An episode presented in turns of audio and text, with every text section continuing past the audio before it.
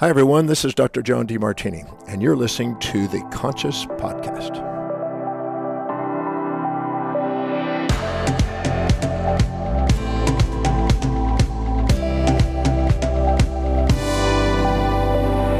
Welcome to the Conscious Pod. My name is Carlos Cirillo, and this is your place to cultivate wisdom, awareness, life insights to raise your being and become more conscious in your daily life.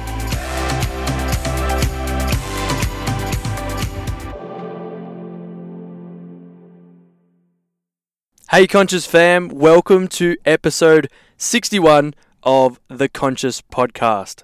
On this episode, I shared an epic conversation with one of my all time favorite mentors, Dr. John Demartini. Dr. John Demartini is a human behavioral specialist, international speaker, author, educator, and founder of the Demartini Institute. We talk about Demartini's impactful lessons in his teenage years filling your days with the highest priority things, knowing your highest values, delegating low priority tasks in your life to do more of what you love, dedicating your life to fulfillment, living in greatness, not hateness, the power of writing a mission statement that inspires you, finding where the demand needs a supply and mixing that with your passion, asking quality questions, understanding both sides of life, the fantasy of positive thinking, loving your whole self, finding the hidden order in your life, and so much more. This has to be one of my favorite conversations to date. I'm so grateful to have spent such quality one on one time with Dr. John Demartini and to be able to share this amazing wisdom with all of you too. This was an incredible episode with so much value. Dr. John Demartini has a wealth of knowledge, but is also such a real and genuine human. It was great to hear his passion for contributing to the world and helping people live a life they love. So many impactful lessons. I really enjoyed this, and I hope you do too. Dr. John Demartini, how are you? I'm doing great. Thank you. That is excellent. What have you been up to this morning? Well, I've been uh, doing podcasts, uh, writing articles, wrote a letter to all my students around the world, um, had one meeting, and uh, doing your interview, and then I'm off to ABC Yeah, uh, so- radios. Jam packed day, and then you've also got events that are running at night time. I have some consulting and media this afternoon, then I have a presentation tonight. Then Yep. I'm off to Singapore and South Africa tomorrow morning. Wow, jam packed schedule. I did have friends that were at the event last night, and they were messaging me because I, I put a shout out on my Instagram, and they're like, "I'm here right now, and you're interviewing him tomorrow." So crazy, crazy. What are you most excited about in life right now? Well, I mean, what I love doing, which is researching, writing, traveling, and teaching, I, I get to do. And every time I get to do new cities and new people and new new ideas, I mean, that's what I love doing. You know, when you do something you really love to do, Mm, days kind of inspiring every day. yeah, do what you love and love what you do. Yeah, I've, I've delegated everything off my plate, so I don't have to do anything except pretty well what I love every day. Yeah. So I'm pretty inspired by that. Amazing. So my first introduction to you was the Gratitude Effect, the book. And so since I was 18, um, I was in network marketing at the time, and it was always like you got to personal development, do all that. And your name kept coming up, and the books that we were reading. I actually attended one of your events in Melbourne. I think it was three years ago with a friend. So this is quite an amazing experience for me to actually sit with you and interview you. For the listeners that don't know who you are, can you give us a short wrap up of your life from where you started to where you are now and everything that you're doing? Just quickly put a, a whole life. Um, well, I don't know what you right from the very beginning of my life, or just uh, how I when I started doing what I'm doing today. Yep. Yep. Um, I was 17 years old. I was living on the north shore of Oahu. I was riding big waves as a surfer. I nearly died. I, um, in a recovery of that experience, I was led to a little health food store and then a little yoga class, and I happened to be there at the right time at the right moment to meet an amazing teacher named Paul C. Bragg. In one hour, this one man with one message really got to me. And he helped me believe that I could overcome my learning problems because I was a high school dropout and was told in first grade I would never be able to read, write, communicate, never mind a thing, never go very far in life. And um, he made me believe that maybe I could overcome that and someday become intelligent, learn how to read.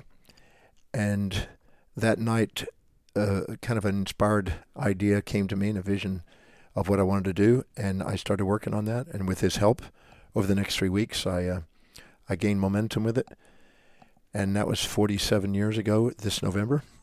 And I've been on a mission to um, learn, research, write, travel the world, and share whatever inspired me that I know can help other people. And so I've been doing it all these years. That's Amazing. what I love doing. Yeah, and that's one of the questions that I've got for you is why do you keep doing it after so many years? Like, what keeps you going in do like traveling like jam packed schedule? Like for some people, that's very overwhelming, but for you, you just you, you keep going and you keep progressing and keep showing up and putting in the effort and the time to teach and serve. Like, what keeps you going? Well, I can't think of anything else I'd rather be doing. I fill my day with the highest priority things I can do, and those things that are highest priority to me are those things that I love doing, which is researching, which I'm doing right now, writing a new textbook, writing, um, traveling the world, and teaching. So, I, why do anything other than what's most important to you? It Doesn't make any sense to me to fill it with things that aren't inspiring. Yeah. Would you say they're your highest values? Yes. Yeah. Absolutely. My highest value is teaching. I've done 204 presentations this year already. Whoa. and a few hundred uh, interviews. So I, I keep a very busy schedule, and that's what I love doing.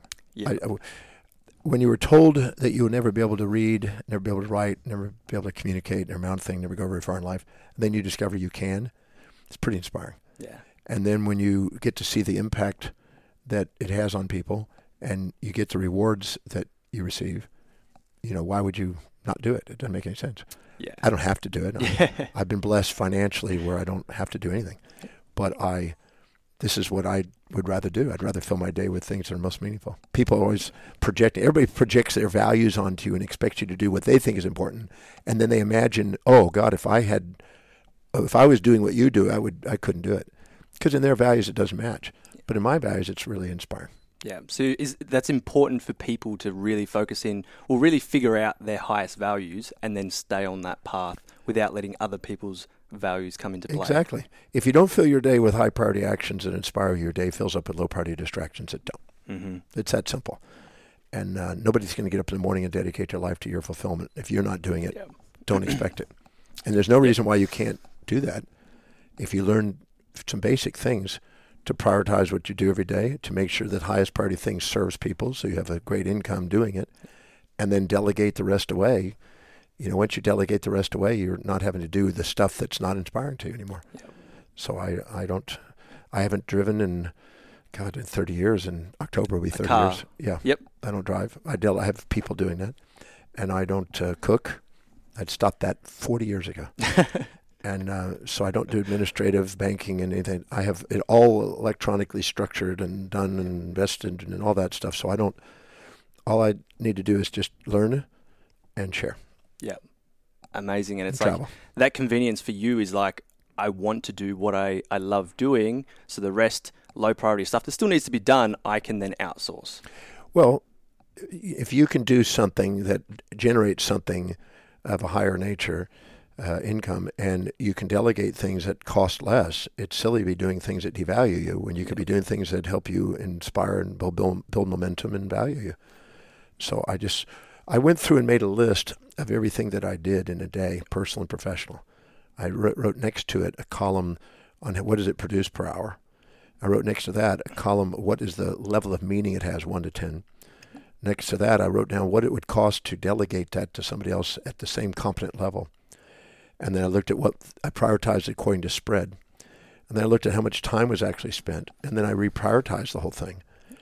And um, then realized that, okay, I'm just going to shed layer by layer until it's all off my plate except the things that I love doing the most. And it didn't take that long to do it. Yeah. Would that be also identifying your strengths Yeah. and then sticking to those? Well, Yep. y- you know, my strength is gathering information and, and imparting that information in an inspiring manner, and I'm I'm great at that. So I I I'd rather be living in my greatness than living in my hateness, if you will. Yeah. Would you say you're living your purpose? Absolutely. Yeah. Yeah, I know. I, I wrote my mission statement when I was 17, and I've updated it 76 times with really tiny refinements of different words. It's very clear. It still brings a tear of inspiration when I read it. And if you read it, you go, by God, that's your life. Yeah. So that mission statement, we actually do that as part of the Conscious Collective with our retreats and events. We, we get people to write their, their mission statement and like a vision statement for their life in our in our vision pillar. Um, for you, was it at was it at seventeen? You're saying you wrote it. Yep. So is that for you? How how you would describe it? Is that just projecting into the future what you want your life to look like? Well, it's both. It's it's it's not just a kind of a fantasy in the future. It's a feeling of presence. When you actually write something that is congruent, you feel it's impossible for you not to do. You feel it's destined. You feel it's already in motion. You feel that it's congruent with what you're already living, and you just feel it's impossible not to manifest. Mm-hmm. And so it's not just always this is what I want to do in the future. It's it's like this is what I want to continue to momentum build throughout my life. And I don't know. I just do it. If I if you stay with something long enough, everybody else dies out, and you end up at the top. You just got to keep going. yeah, and how we like to focus on it, and how I even focused on it when I did my mission statement as well, is that um, whether you're looking at it from the, the side of law of attraction or um, what you focus on, energy goes. That's where you know it grows. So when you're focusing on that that mission of what it looks like and what it feels like, you can then step into that and create that because you're going to be looking for it. Therefore, it's going to come into your life. Well, anything that's high in your values, the way your brain is set up, it has a pulvinar nuclei in the thalamus that is a gating filtering mechanism. And you have a selective biased attention for anything that's high in your values, and you have attention deficit deletion for things that are low. So you automatically see synchronous opportunities that are around you, but you overlook and pass by when you're not congruent. But the second you congruently set goals that are aligned to what's really valuable to you, you see the people, places, things, ideas, and events that help you build momentum towards a great achievement. Yeah, yeah, totally agree with that one. What is success to you? Well, I don't use the word success. I call it fulfillment, but because um, I always say success and failure are symptoms of kind of a pride, shame, illusion about your life. But achievement and fulfilling a mission is what I call fulfillment. And um, so uh, to me, that's doing exactly what you feel inspired to do in a way that's making a vast difference in people around you, in a way that you're having a great service and you're having a great reward and you're doing what you love with who you love. And I think that's available to everybody, whether it's raising a beautiful family or doing a social cause or running a marathon or doing what I do, traveling the world teaching. I believe that there's no right and wrong of what that is. It's unique to the individual, and they just not they're not here to subordinate to any other people. They're not here to minimize themselves and exaggerate other people and inject their values and cloud the clarity of their own mission. They're here to identify what's truly inspiring spontaneously from within from them and stick to that. And whatever that is, don't compare it to other people. That's where people miss out on on uh, loving themselves because they compare themselves to other people instead of comparing their daily actions to their own dreams. Yeah. And does that come from firstly knowing what your mission statement is and your highest values? Well, in order to define that mission statement, it's wise to first define what you know. Start with what you know and let what you know grow. So I knew when I was 17, because I'd already had evidence of it, that I wanted to travel and continue traveling the world. Because I was, when I was nine, I was riding my bicycle 35 miles in different directions. And when I was 12, I was hopping trains to different cities. When I was 13, I was hitchhiking to different cities. When I was 14, I hitchhiked across America now and through Mexico. Um, when I was 15, I ended up living and moving over to Hawaii. My parents lived in Texas, but I went to Hawaii. All my life, I knew that traveling the world was part of what I was to do. I live on a ship called the World, which goes all over the world to every part of the world that there is. And that's the perfect home for me because it goes to every country. I've been to 151 countries that way. But I just knew that I wanted to travel. I knew that I wanted to learn because I had learning problems. I knew that. I knew that I wanted to share, and I knew that I wanted to to write and to be able to articulate because it helped me clarify what I wanted to say. And I knew I wanted to meet amazing people and go to amazing places and do amazing things. So I just wrote what I knew. I didn't want to write fantasies. I just wanted to write what I'm absolutely certain that my life shows evidence and de- and actions towards. And I built upon that and kept refining and re- rereading it and refining it and rereading it and refining it. Every time I would refine it, I'd get more clear and I found that that was momentum building. Yeah, and one of the questions it's supposed to be later on, but it's perfect to, to fit into right now is something that a lot of people are asking, and I see on social media or in, in meetup groups that we do or at events, is how can I find my purpose and stuff like that? Is it literally just that, like following the things that you love doing that mean the most to you, which bring you fulfillment, and then just building upon those? Yeah, but uh, a mission statement is is going to be a balance between self and other. There's an equity positioning of it where it's actually making a difference and contribution to somebody else, some other group, and hopefully vast numbers of people and in a way that you are serving and getting rewarded. You're doing what you love, making a difference in what other people do. Because everybody wants to make a difference. That's universal. Even in a prison, when I've spoken to a thousand inmates in maximum security prisons in Krugersdorp, every single person wanted to make a difference. It's innate within us to want to make a contribution, but we don't make a difference by fitting in. We make a difference by standing out. Mm. And standing out is being authentic to what's truly valuable to us. And that is something that serves vast numbers of people. Finding that niche where you're not narcissistically thinking only of yourself, not altruistically sacrificing yourself for others, but finding a blend of those two in a perfect harmony and equity, where you have equanimity within yourself and equity between yourself and others that serves others and serves yourself. Those are the things that allow you to build momentum. And a mission statement will have that, a true mission statement. Yeah. So when you've got all of that, then when you find um, you've got the highest values, you, you've mission statement, you've got the things you know that fulfill you, how would then someone, because I know a lot of people that do know those things, then go, I don't know how to make money doing those things. I know you've got a lot of a, an entrepreneurial background and you teach a lot of entrepreneurs. Is it just a matter of keep doing that, keep sharing that and contributing, and then find a way to develop that into a program or into a way that provides service of value to then exchange for money? Well, I've, I said at a, a, a religious organization one time, and it was quite challenging to the people. I said, if you're poor, it's because you're not caring about humanity. Because if you care about humanity, you find the needs of humanity and you find a way of serving it directly or indirectly with your own creative talents or indirectly with brokering other people's talents. And do it in such a way that it makes a difference and serves the needs of other people. When you do, you get rewarded because people value that and they'll pay for it. Yeah. And if you find that, it's about caring about humanity enough to find out what the needs are caring about yourself enough to find out what you're inspired by and finding out where they overlap and then targeting that area. Then you have a, ma- a demand for your supply, and then you don't have a you don't have that big challenge. Yeah. It's a key to finding the where the demand meets the supply. Yeah, and you have people needing what you want to then serve. Yeah, if you push uphill an assumption based on your own narcissistic pursuits, uh, you won't go very far. If you sacrifice yourself, you'll end up uh, burning out doing things. You have to find the thing that, that, that overlaps. I happen to find it with, if I go and I provide and research with the biggest breadth and depth of information I can that makes a difference in people's lives, people want to, how to, they want to grow their lives. They want to do something amazing with their lives.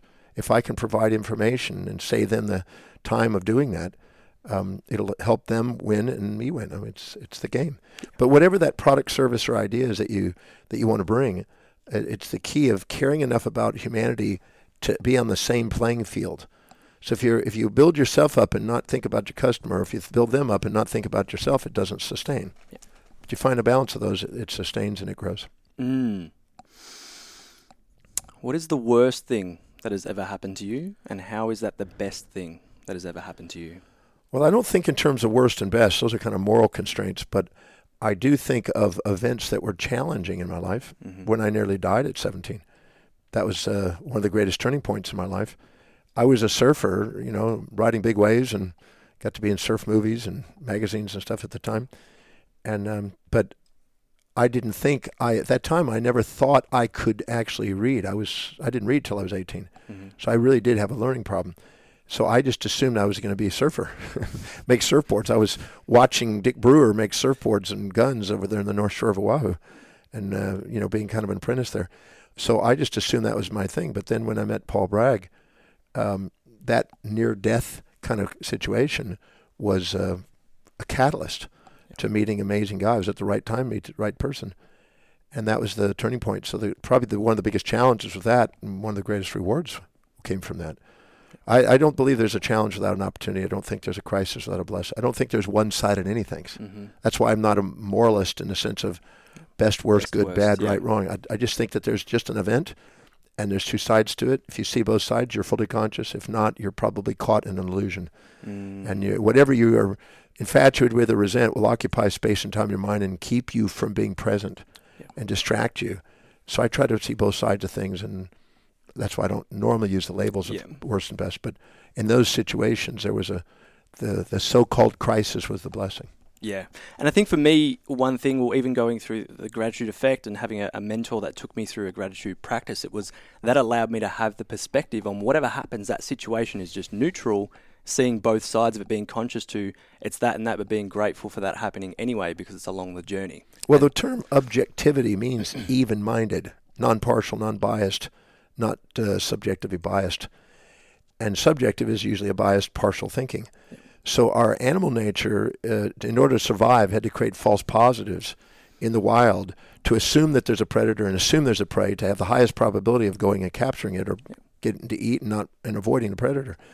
So we skew things in our subcortical areas with biases, but our executive center in the forebrain is involved in um, objectivity and balance.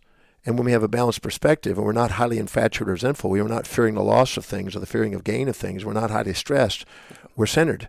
And that's when we make the most inspiring and actual, uh, dis- you might say, I'm not even going to say decisions, but that's where we're called into action. Yeah. And in today's world where there's no, you know, predators really after us and stuff like that, how can someone have that was it objective that you were saying, the objective view of seeing things for as they are? Because my generation and a lot of my friends, uh, I see them getting caught up in things where, like, I've been going through personal development for many years, um, and and still going through challenges that come up, and, and but seeing them and growing through that to understand that there's two sides to everything, and seeing the opportunity in them. For a lot of my friends, they see that and they go, okay, but you've done that. We haven't done that. These things are happening. The world's going this way. The world's going that way. How can they then, simple in simple ways, create that perspective? Is it gratitude or is it just disconnecting from those things that are happening? No, I don't. I don't encourage people to dissociate. That's a bipolar condition, and if you dissociate from things. I, I'd rather go and probe into the mysteries of the things that you're illused, illusioned by, and find the other side by asking quality questions. The quality of our life is based on the quality of the questions we ask. So if we have an event that we think is terrible, it's only because we haven't asked the question, what's the terrific in it? What's the upsides to it? Mm. Your intuition is trying to reveal to you what's unconscious. So if you're infatuated with something, you're unconscious of the downside. If you're resentful to things, you're unconscious of the upside. So Your intuition is trying to point out that unconscious side. So strengthening the intuition is learning to ask questions of where we're ignorant and seeing the side we're ignoring. So if we go in there and find out this so-called terrible event, find the terrifics in it, or this terrific, what's the terribles in it, and balance it all out, it doesn't run our lives. But if it does have a polarity to it, it runs us. So our it's about asking the right questions. That's all, and that makes us consciously aware of the things we're uh, ignoring and unconscious of. And then when we finally see both sides, we're fully conscious. we fully conscious, we act. We don't make decisions out of emotions of imbalanced perspectives. We take a calling to act and doing something that inspires us. Yes, and I think that actually reminded me back to the event where I went and seen you. I believe it was something along the lines of having low highs and high lows, so people aren't going really, really low or extremely high. It- It's keeping that medium where you're you're conscious and you're um, in that state of fulfillment, but you're not letting it take you all the way down into a, a rock bottom. yeah, I learned if I don't govern myself from the inside, people have to govern me from the outside. and a master is the one that governs within, and the, the masses are the ones that have to be governed from out. They're controlled from the outside because they don't control them inside. Yeah. So I learned to ask questions daily and not go to bed until I've asked the question. So if I saw anything that I was proud of, I looked for the downsides. Anything I was ashamed of, I looked for the upsides. And I'd go to bed with a love of myself and the same thing for events of other people.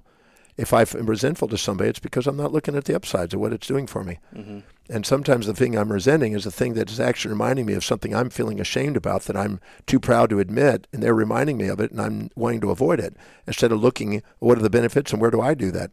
And once I ask the right questions, it just dissolves. And I and I, I do the breakthrough experiences, you know, the program. I've done it 1,080 times, and I help people take anything that's ever happened in their life and turn it into thank you, because everything's on the way, not in the way. Mhm. Gratitude is not something you force yourself to do. Gratitude is a result of asking the right questions and seeing the hidden order in your daily chaos and then feeling gratitude spontaneously and seeing the order.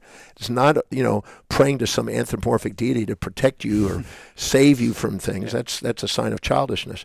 It's about seeing the hidden order to things and being thankful for the order and catalyzing it forward. Because no, nothing's going on in your life except what that which is trying to get you to be authentic.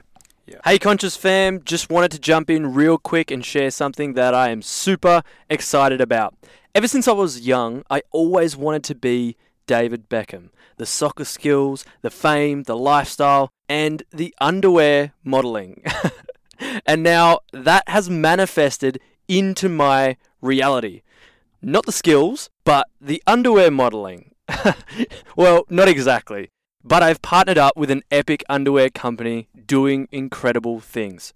And not just any regular underwear, incredibly comfortable, ethical, and made in Melbourne from eucalyptus tencel. Yes, you heard right, eucalyptus, like the tree.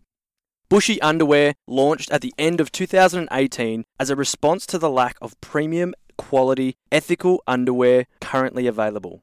Bushy garments are softer than silk, more absorbent than cotton, and cooler than linen. This is due to them being made from tencel, a material derived from eucalyptus trees. The natural cellulose properties of tencel mean every pair of undies is odor resistant, non allergic, and has strong moisture wicking properties. Bushy undies can be worn for multiple days before they need to be washed.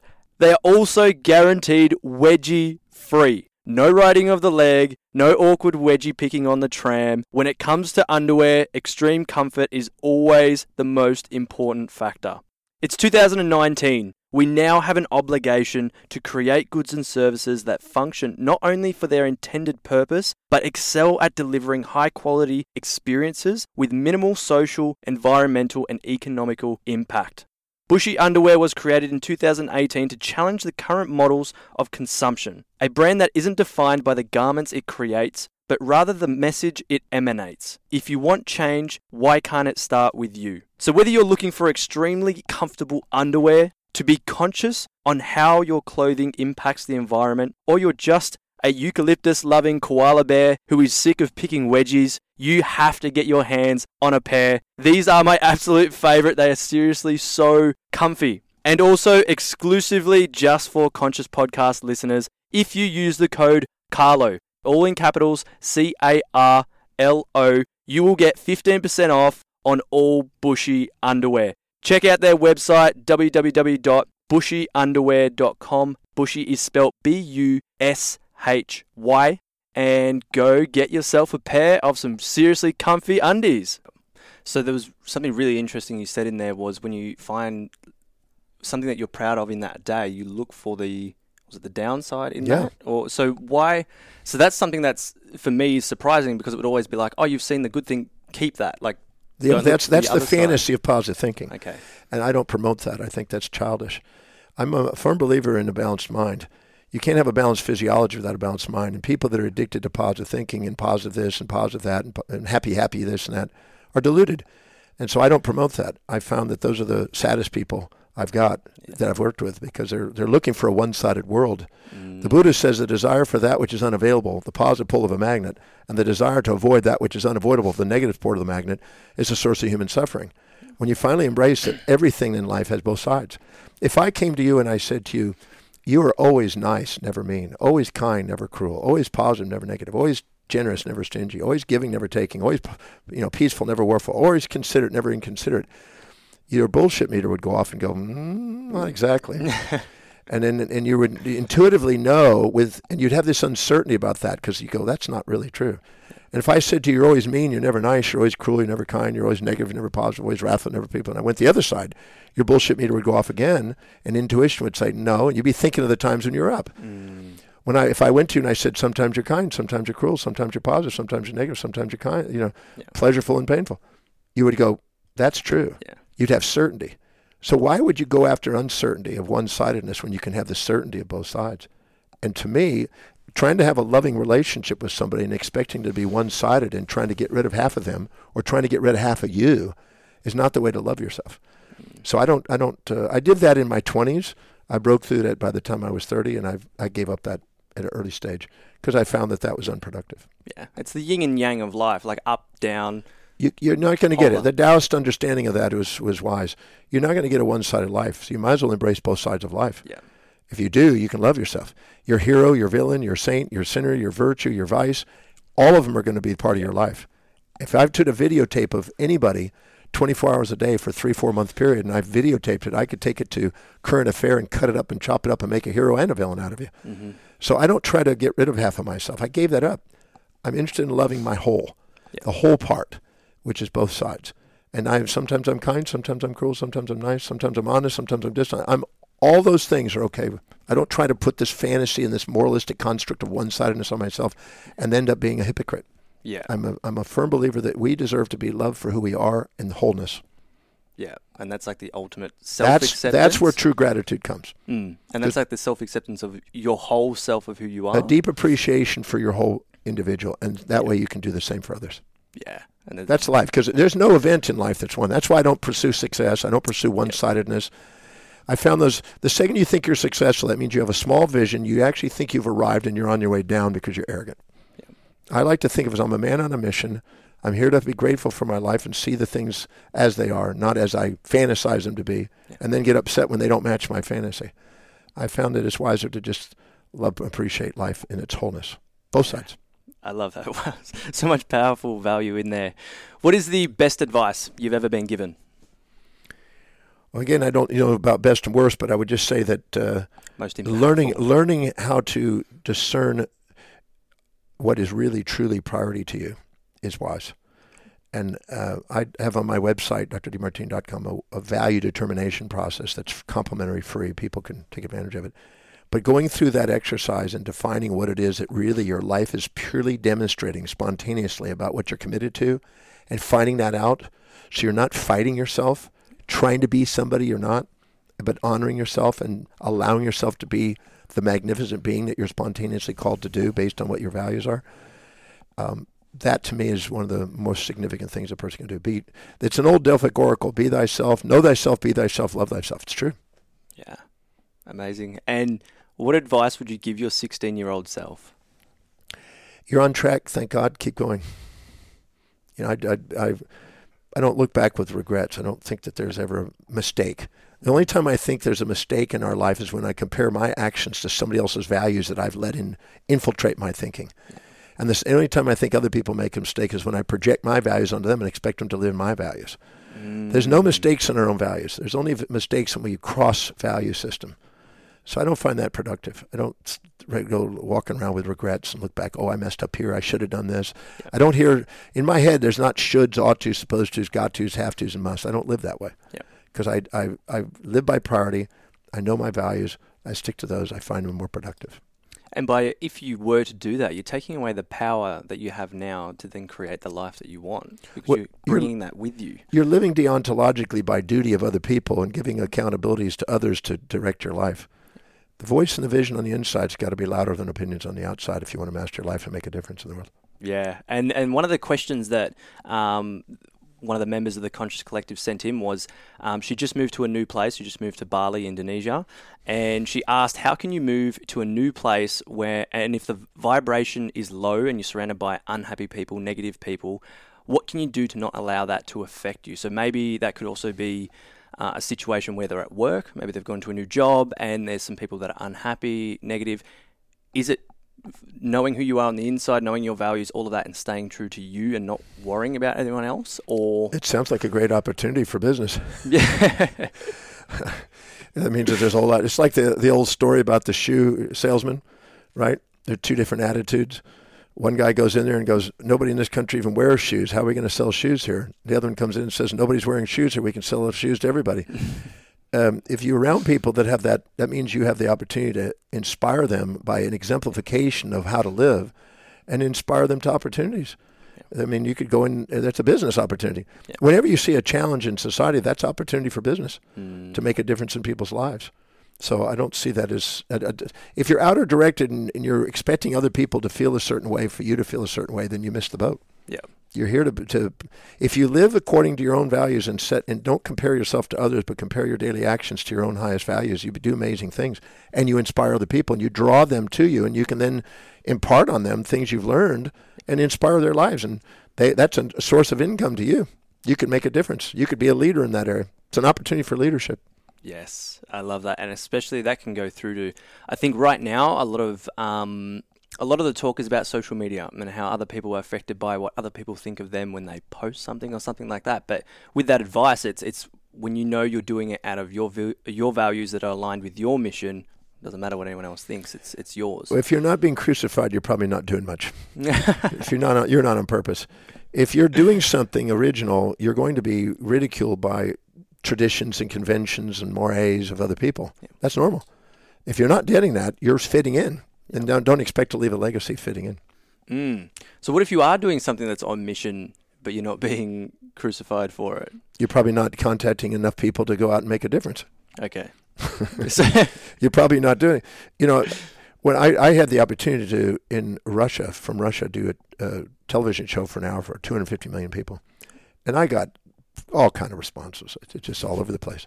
And you know, if you add them all up, you'll find out you'll have supporters and challengers balanced. Yep. So I don't pay much attention because I know that though for every person that's wanting to attack me, there's another person saying, "Hey, great job" and everything. I just I don't pay attention to that. I don't try to get addicted to one. It only hurts when you're addicted to praise. Criticism only hurts when you're addicted to praise. Yeah. Criticism is actually an essential component of growth. The second you get cocky and above who you are, you're automatically needing criticism to get you back to who you are. Mhm. Whenever you're below who you are, you're needing praise to get you back to who you are. So it's just forcing you to get back to being who you are Mhm. and not attached to it, and just so that see that it's just giving you feedback. Yes. What is one change people can make in their life that would have the biggest impact on improving their life? Well, improving again is a moral language. So I always think that I tell people in my breakthrough experience, this is not a self improvement course because you're already magnificent the way you are. And my job is to make you see, see it and become aware of it.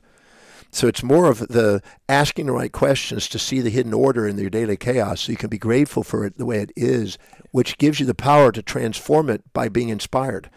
So it's not about, I need to fix this and I need to get rid of this part of me and I need to change this and escape this. I don't find that very productive. It's about uh, looking and finding the hidden order in life, The hidden balance that's there. Because I've had people come in and I go, you know, my mama, I had this lady said, well, my mother wasn't there for me. She abandoned me when I was two. And I said, fantastic. So who became your mother? Well, I didn't have a mother. I said, I know, but nothing's ever missing. Who emerged as a mother figure? And she goes, that's interesting you say that. My aunt took and, and raised us a bit. Who else? My grandmother stepped in. Who else? Well, my best friend. I hung out at my at her place a lot, and her mother kind of guided me. And who else? Now I think about it. When I got to be about six, my teacher started becoming like a mother figure. I said, "What was the benefit of having all those mother figures in a diversified form instead of just your own mother?"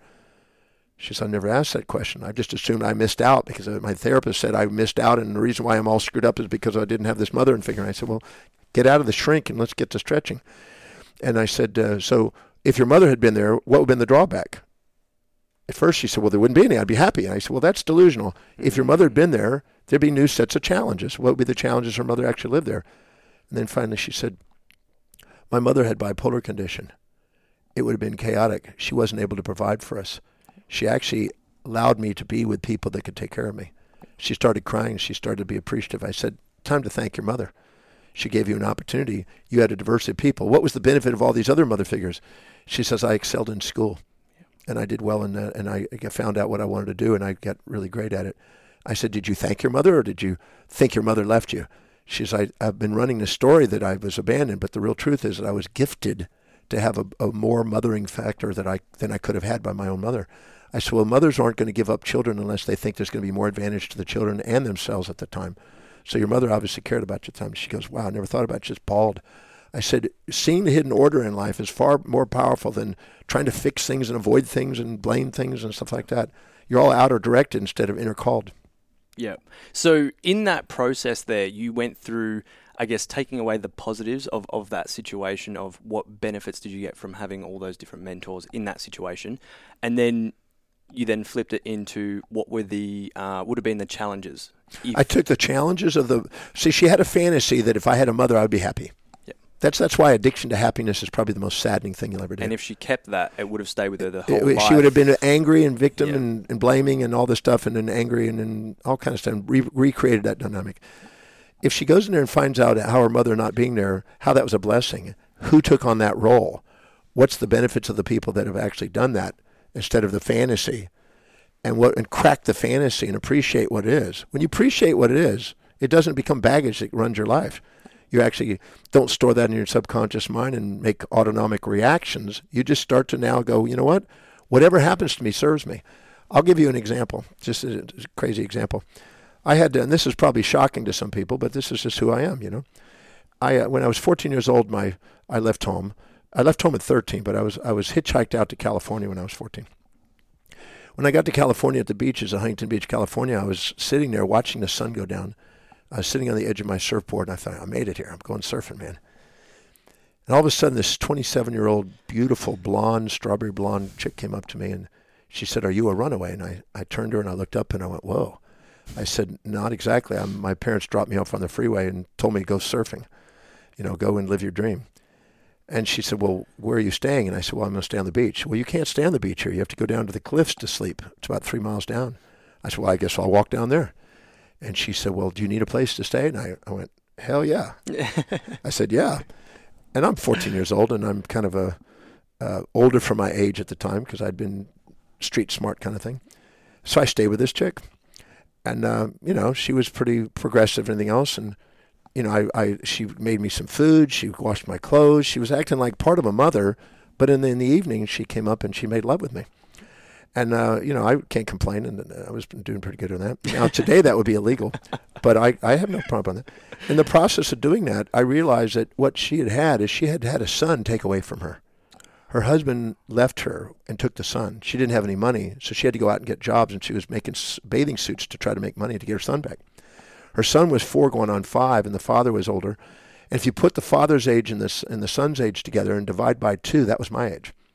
And if you took my average uh, girlfriend's age and my mother's age and put them together, divided by two, that was her age. She was playing the role of my mother and girlfriend, and I was playing the role of her son and husband. So I watched that, and I was very aware of that when I was 14, living on the streets. And I thought, you know, nothing's missing; it just changes form. And that was one of the great lessons I got living on the streets. That nothing is changing, nothing is missing. It just changes form, and people go around and think they're missing things instead of seeing the new form and honoring the form it is and adapting to the form and, and, and going with it and experiencing it. And that's been a great lesson for me. So I, I don't come around to the idea that I missed out on anything. I just looked at the form that it was in. Mm-hmm. And then I look at the benefits of the form that it was compared to the fantasy that I thought it should have been. I find myself way more inspired by that. Mm. And I teach people that so they don't sit there and run their stories and run their little victim stories. Victims of history instead of masters of destiny, most people live. And they can be masters of destiny by seeing things on the way, not in the way. Yeah. And would that be being in the now, right? Like seeing what's coming up, identifying what it is, and then going through that process? And, and, and balancing the equation. When you see things in a balanced mind, your heart opens. I've taken quarter of a million people through the breakthrough experience, and every time I balance their mind, there's tears of gratitude and there's appreciation. They see the hidden order and they realize that there's nothing to fix. There's something to appreciate. And from that state, when you appreciate what you have, you get more to be appreciative of. Mm. What does it mean to be conscious? That. to be fully conscious is when you judge something and you infatuate with, it, you're conscious of the upsides, you're unconscious of the downsides. When you're resentful to something and are trying to avoid it, you're conscious of the downsides, unconscious of the upsides. When you love something, you're conscious of both sides. Yeah. And you're reflective because whatever you see in them, you realize you have in your own life. Nothing's missing in you, nothing's missing in them. Yeah. So looking deeper beyond the facades and the personas and looking for the human being within yourself and others is liberating. So a fully conscious individual sees those and is not trying to f- change others relative to your values or changing you relative to other people's values, but to honor what your mission is and fulfill it by living by priority and yeah. honor them and help them do theirs. If you do that, you help other people get what they want to get in life, you get what you want to get in life. Yeah. So instead of trying to fix, try focusing on finding who you are and the lessons and everything. Yeah, I think of a fix as something like a drug addict. trying to get that high. I, am not. I'm not trying to. People don't need fixing. Yeah. They, they, they, they just need to be aware of the magnificence of what's happening in their life. Because mm-hmm. as long as they're addicted to praise, they're going to end up being hurt by criticism. As long as they're addicted to protection, they're going to end up with violence and aggression. Whatever they're addicted to that keeps them juvenilely dependent, they attract the opposite to break their addiction to make them grow. Because yeah. we grow by having challenges that inspire us not by making our lives easy. Mm. The last question to wrap everything up. What impact do you want to have on people, the community, and the world? Well, I want to continue to go out and do what I love doing, which is researching and, and sharing. And I've been blessed to do it to over 5 billion people. So I keep doing that. I do it every day. Yeah. And I, I, I keep a metric on all the things that I set out to do since I was 17. And I watch the metrics be filled. And I don't see any reason why anybody can't go and do whatever they want. I mean, it, it'd be hard to, be impossible to convince me that a person can't live an inspired life. I mean, I, I, I've seen people from all different walks of life, and I've seen what happens when they start to apply the principles that stand the test of time and what it does, and how they build momentum and achieve things. I've seen people run their story and become victims of their history all the time, and it's it's that's their creation. Wow, amazing. I want to acknowledge you for the human that you are, the service that you give to the world. For me, impacting my life at 18, um, on Facebook, I've actually got following on you. So every time I go on Facebook, your stuff comes up, which I think is a great thing to do for social media. Follow the people that inspire you, that have information. But yeah, everything that you're doing, the time you've spent with me today, the value that you've given, uh, I really appreciate it. And thank you for, for allowing me into into this room and to spend time with you. No, thank you. You helping me, we're helping each other. Yeah. That's what it's about. Uh, you know, doing what we can to make a difference. Yeah. But Uh, just know that whoever's out there, uh, no matter what you've done or not done, you're worthy of love. And um, if you compare yourself to others instead of comparing your daily actions to your own dreams, you'll probably miss out on your own magnificence. And the Mhm. magnificence of who you truly are is far greater than any fantasies you'll ever impose on yourself by comparison. Wow. What a way to wrap it up. well, Dr. John Demartini, thank you so much. Thank you. And uh, if anyone's loved this podcast, got any value from this, please share it around. Tag a friend into this who needs to hear this stuff uh, or you think would like to hear this stuff. And as always, you can contact us on our um, on our socials and Dr. John Demart www.drjohndemartini for all events yeah, it's just drdemartini.com. drdemartini.com for the freebie that you were talking about for the values. For the value applicate for Yep. learning how to determine your values to help you be more clear. It's complimentary, and just there's an educational Cool. website. You could go on there and live the rest of your life learning. Amazing. Well, you have fun touring Australia, and uh, can't wait to speak to you next time. I look forward to it. Take care, everyone. Peace. Thank you so much for taking the time to listen in on our conversation. Hopefully, you got some insights and values to raise your awareness. If you like the podcast, please like, share on social media, and leave a review on whatever platform you're listening on. I would really appreciate it. You can also keep up to date on our Facebook and Instagram pages. Uh, both handles are at the Conscious Podcast, and also my personal account, which is at Carlo underscore Cirillo. Until next time, take care and be nice.